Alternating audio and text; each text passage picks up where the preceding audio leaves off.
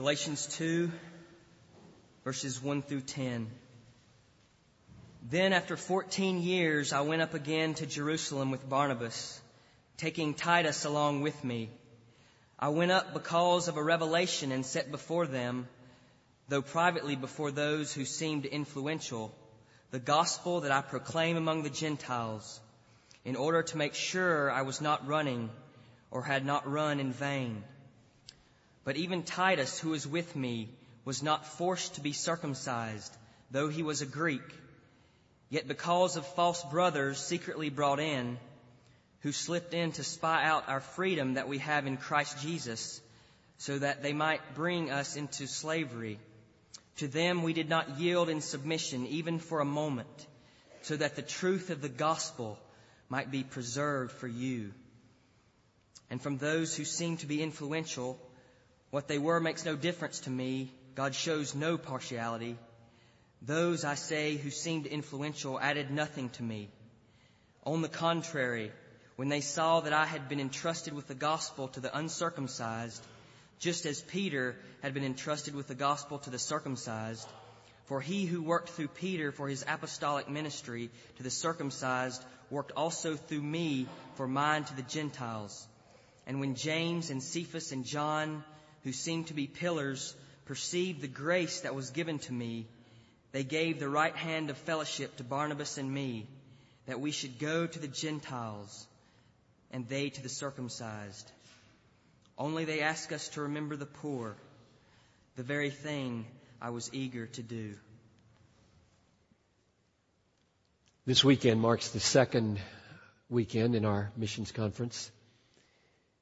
And it's been our tradition for many years, I don't know how many, that at the end of these six services on this weekend, uh, we very simply and without any manipulation or pressure ask people to come to the front that we might give them information about the nurture program and then and then I pray a very special prayer of consecration. And I'm going to tell you so that you can be praying in this direction through these services exactly who I would like to come. I'll put it like this. I'll say it now, then I'll say it then at the end. Do you believe that God is stirring in you to move you into cross-cultural missions sooner or later, this year or 10 years from now, longer term, two years or more. Not, not summer projects. Everybody would come, I hope, if that was the case. That's, that's the uh, invitation that will come. Don't want you to be taken off guard. Don't want it to be sprung on you suddenly. That's where we're going. And uh, you heard me mention, you now hear me mention that I'm praying along with Eric and others for 350 of you to stand at the front in these six services saying that. At least. Let's pray. So, Father, again now I ask that through the channel of a video recording, the downtown campus on Lord's Day morning, and every other way on this weekend, you would work some by awakening for the first time this sense of stirring from God. And others bring to a resolved confidence. That's what these last five years have been. So come, we're asking in accord with the command of Jesus, pray to the Lord of the harvest to send out laborers into his harvest. That's what we're doing in obedience to you. In Jesus' name, amen. The first thing I want to do in this passage is to back up to verse 6 of chapter 1 and walk with you quickly through the entire flow of thought from 1-6 to 210. Because I don't think 210 is going to work without the wider context. Then, once we've quickly walked through 1-6 to 210, we're going to turn around and go backwards in three steps. From poor to gospel to call. And we're going to end with your call. So I hope that as we do this exposition frontward and then backward, your mindset will be, Lord, I am available. I don't, I didn't come into this room, perhaps, thinking that I might experience some kind of stirring towards cross-cultural missions, but if that's what you want to do, I'm available. It's the Word of God that does this, not me. So let's go. Paul is astonished that these Galatian churches are about to abandon the gospel. Because some professing Christians, you'll hear why I use that phrase in a minute, have come among them and are stressing the necessity of circumcision for salvation. Verse 6. I am astonished that you are so quickly deserting him who called you in the grace of Christ and are turning to a different gospel. And then he stresses there is no other gospel that will save from sin and hell. And if anyone tells you there is, and then his language becomes controversial. Verse 9. As we have said before, so now I say again, if anyone is preaching to you a gospel contrary to the one you received, let him be accursed. Can I give you that in street language? Literally, to hell with him. And then he argues for his gospel by saying he got it from Christ, no man. Verse 11, for I would have you know, brothers, that the gospel that was preached by me is not man's gospel. For I did not receive it from any man, nor was I taught it, but I received it through a revelation of Jesus Christ. Now he's got to defend that. And so he launches into his defense he reminds them in verses 13 and 14 what a zealous persecutor of the church he was. His argument is moving from the dramatic change in his life. And he's arguing the only explanation for moving from a zealous persecutor of the church to a life-risking promoter of the risen Christ is this. I met him on the Damascus road and he called me and saved me. That's his argument. Verse 15. But when he who had set me apart from before I was born and who called me by his grace was pleased to reveal his son to me in order that I might preach him among the Gentiles, I did not immediately consult with anyone, nor did I go up to Jerusalem to those who were apostles before me, but I went away into Arabia and returned to Damascus. He's stressing his independence here. And then in verse 18, after three years, he makes a 15 day trip to Jerusalem and he meets Peter and he meets James the Lord's brother. That's all he says. And then he disappears for 14 years into Syria and Cilicia. That's probably hometown. That's where Tarsus is. Now the point of all that so far is to say, I didn't get it from man. I didn't rush up to Jerusalem and say, I think I'm, a, I think I'm an apostle. Would you guys tell me the gospel? The whole point was, I didn't do that. I am not a second class apostle. I'm not derivative from Peter. I met the king on the Damascus road. I am qualified. I have seen the risen Christ. He called me. I didn't get called from Jerusalem chapter 2 continues the same emphasis, only he adds a new twist.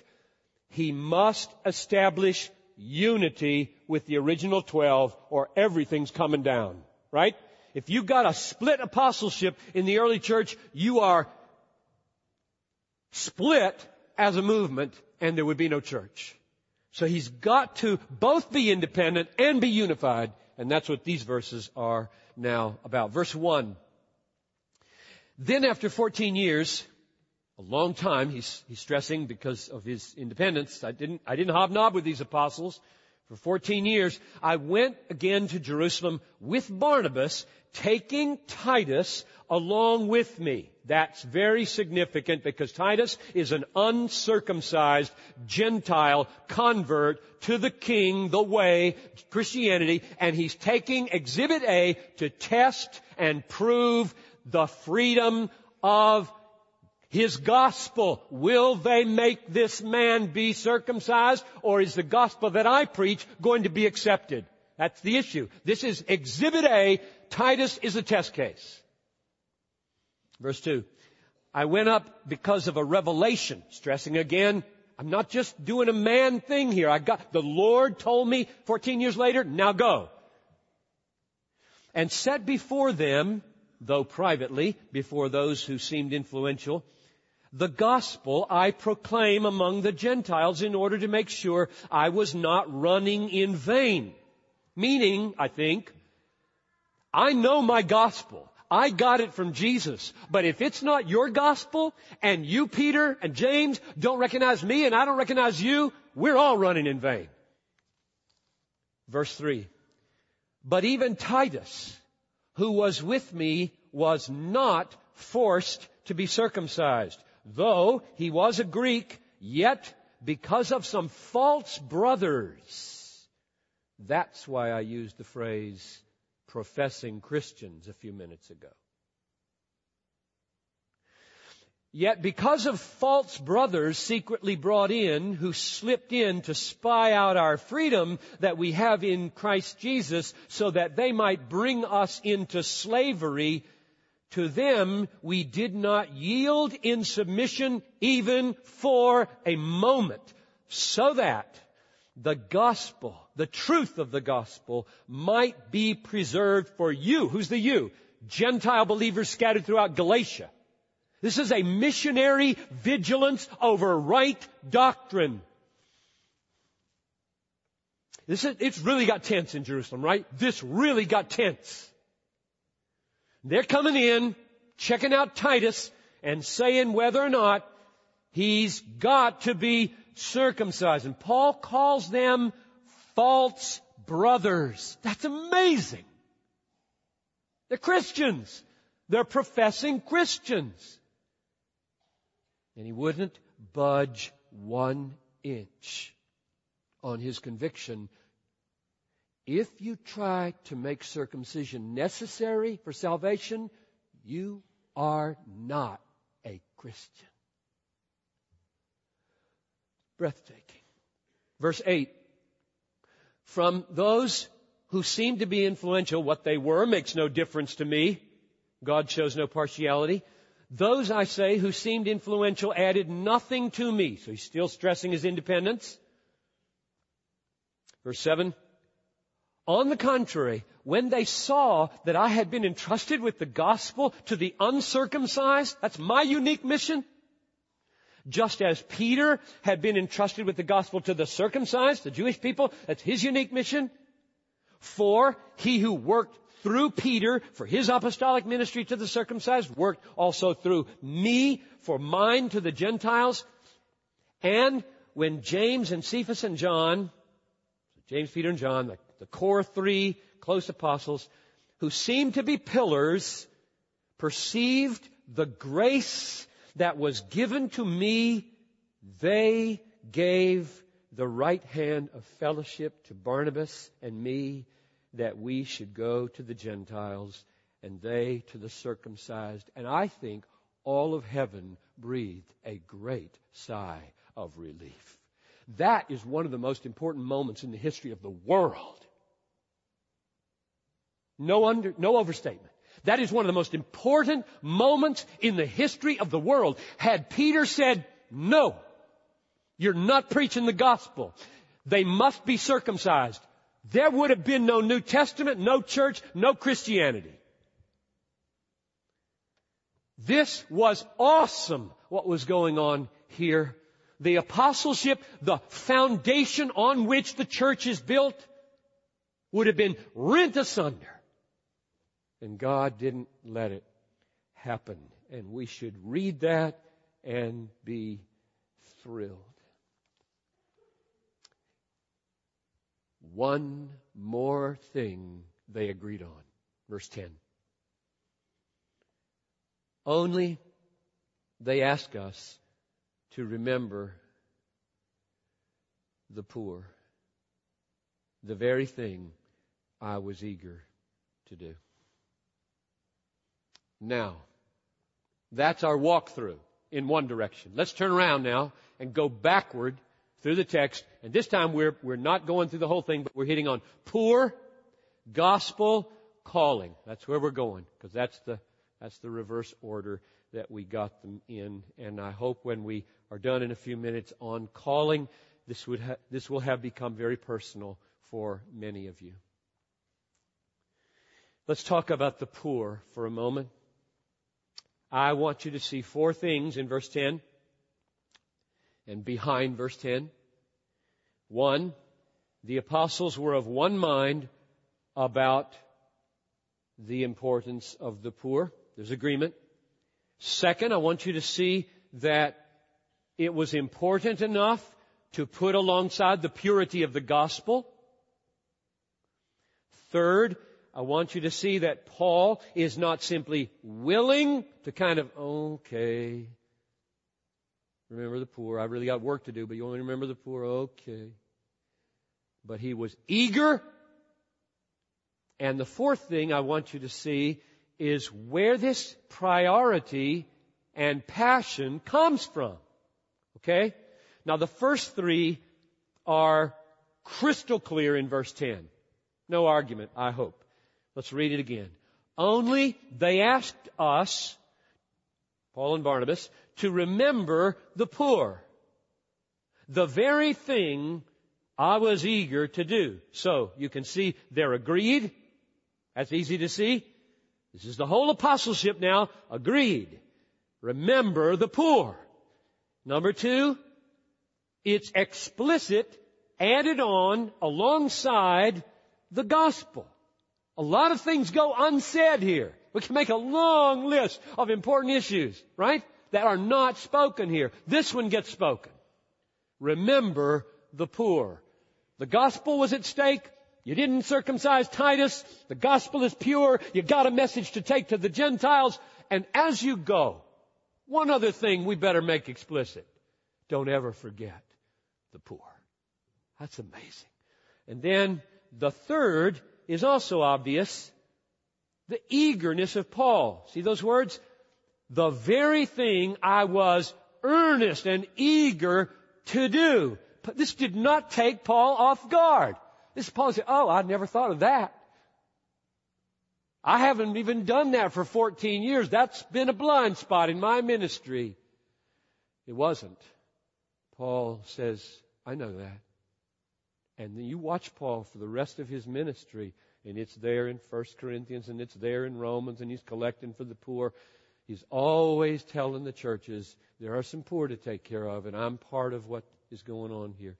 Here's the last question. Where'd this come from? That's pretty strong and high priority. Where did it come from? Where does this priority, this passion for the poor come from?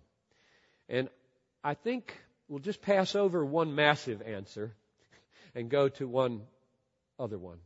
The massive answer that you would all know, I'm sure, is that for Paul, I think his commitment to be compassionate towards the poor came from the gospel.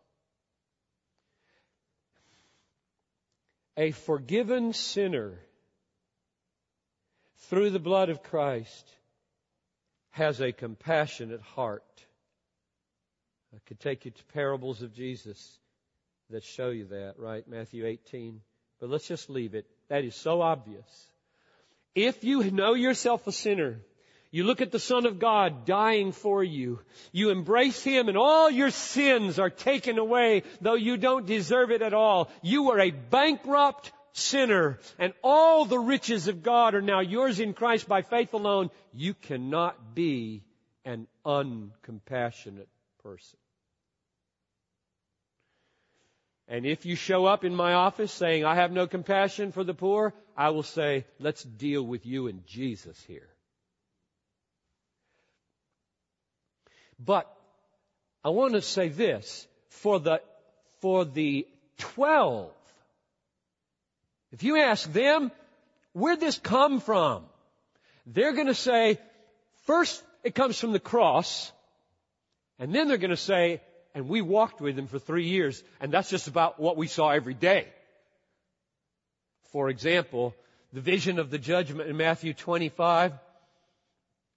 I was hungry and you gave me food. I was thirsty and you gave me drink. I was a stranger and you welcomed me. I was naked and you clothed me. I was sick and you visited me. I was in prison and you came to me. That's the word that will be spoken the judgment day over the people on his right hand side. The sheep. Zacchaeus gives half of his possessions away. This, this rascal tax collector, he gives half of his possessions away. When Jesus comes to dinner, the wee little man was he. I'm going to your house for tea. And he gives half of his money away. And Jesus announces, salvation has come to this house today. What does that mean? It means when I see that, I know something about what's happened here. What happens when salvation comes on your life is money totally changes. The poor rise and retirement and vacations and double houses and triple cars and expensive stuff goes way down and the poor go way up. That's what happens when you get saved. I, this, Salvation has come to this house today. Look how the money is flowing to the poor. He got invited to a feast one time. Jesus never did treat his hosts very politely. He said to the, the host, Luke 14, when you give a feast, invite the poor, the crippled, the lame, the blind, and you will be blessed because they cannot repay you. You will be repaid at the resurrection of the just. Find somebody to invite for dinner who can't invite you back. That's, that's, that's the paraphrase for tomorrow, noon. The inauguration of Jesus' ministry, Luke 4:18, in the synagogue, opening the scroll, preaching his first sermon, the Spirit of the Lord is upon me because he has anointed me to bring, to proclaim good news to the poor.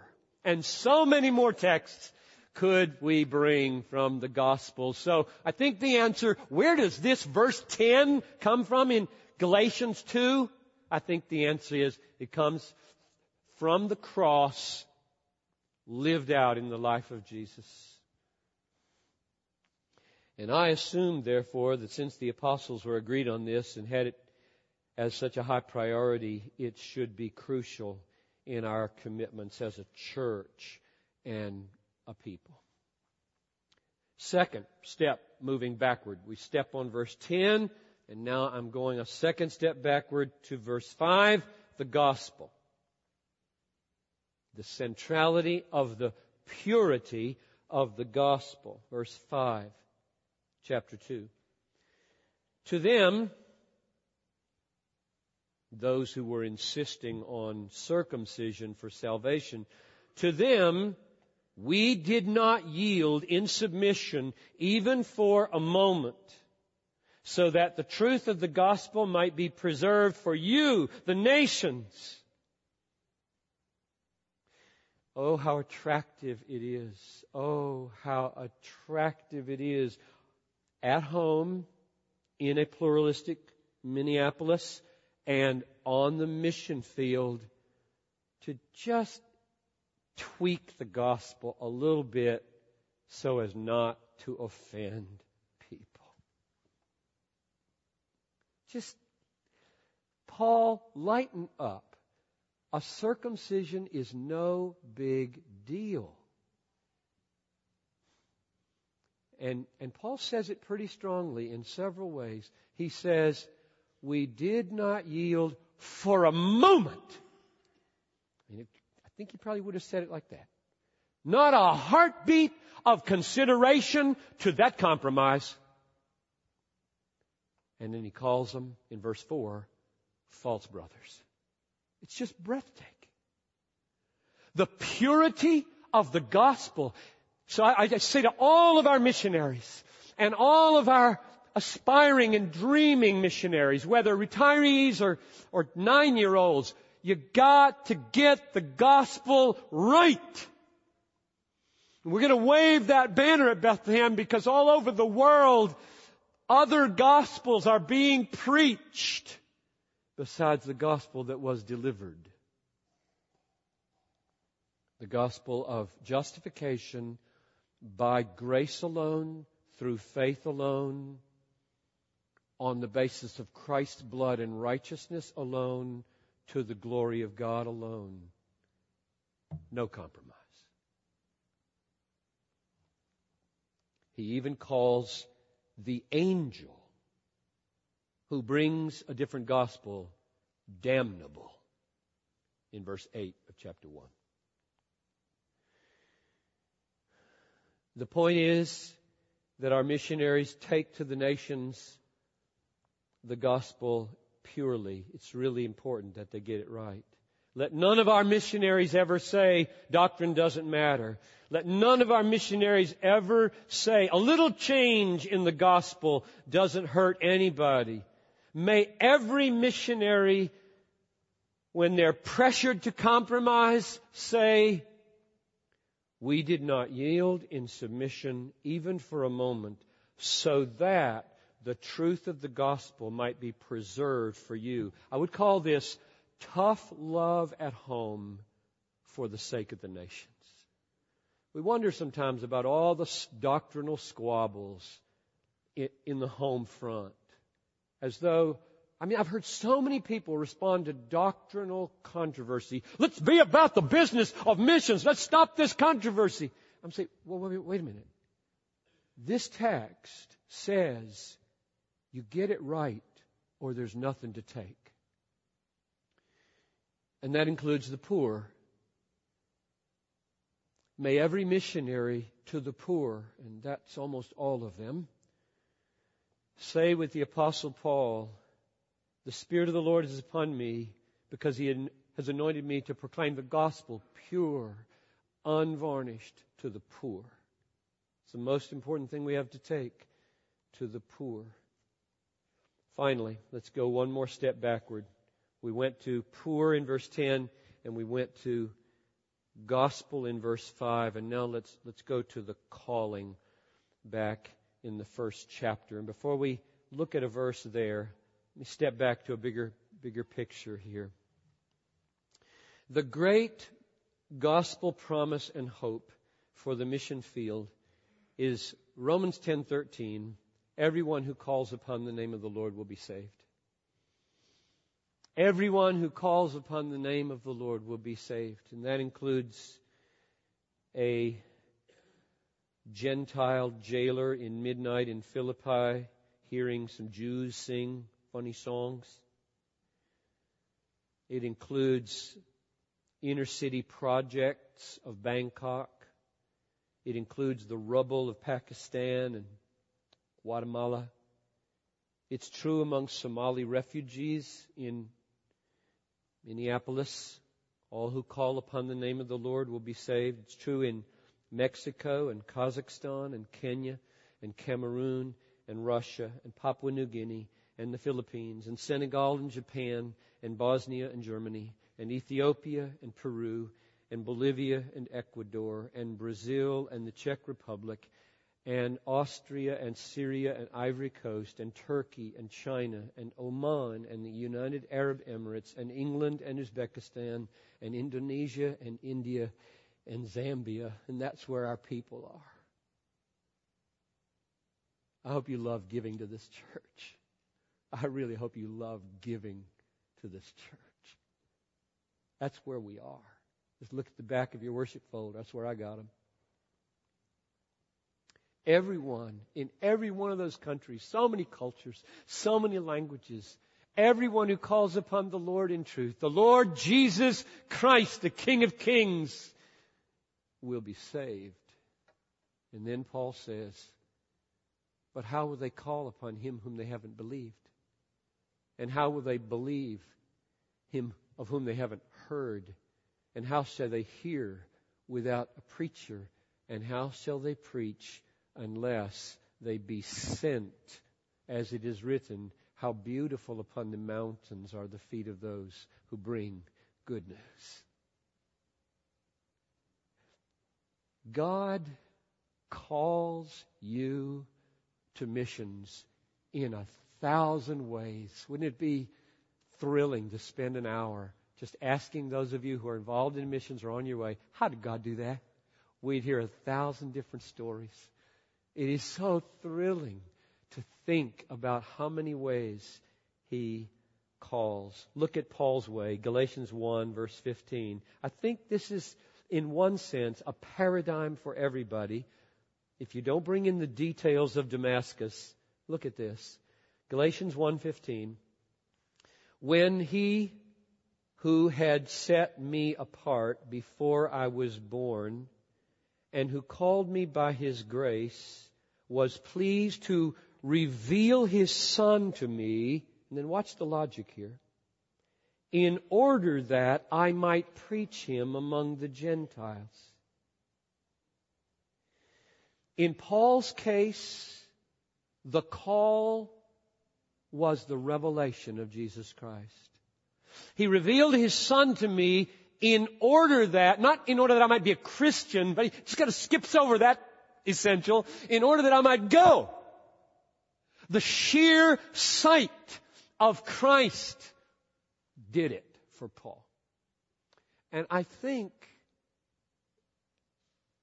most of our callings to whatever we do in the service of Christ, in one way or another, is a fresh sight of Christ.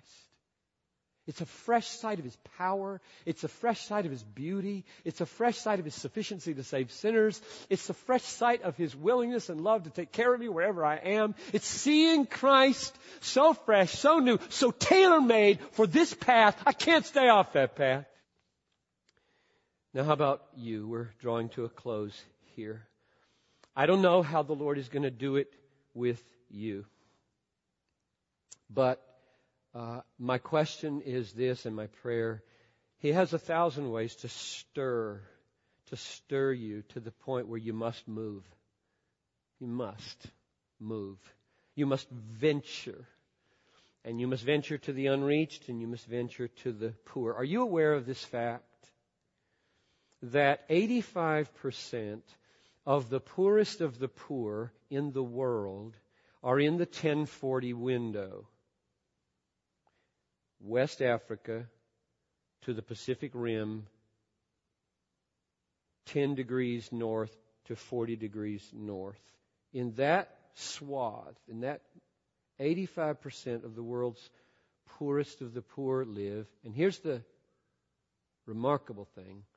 In that window, 95% of all the least reached peoples live. So globally speaking, lost peoples are poor peoples.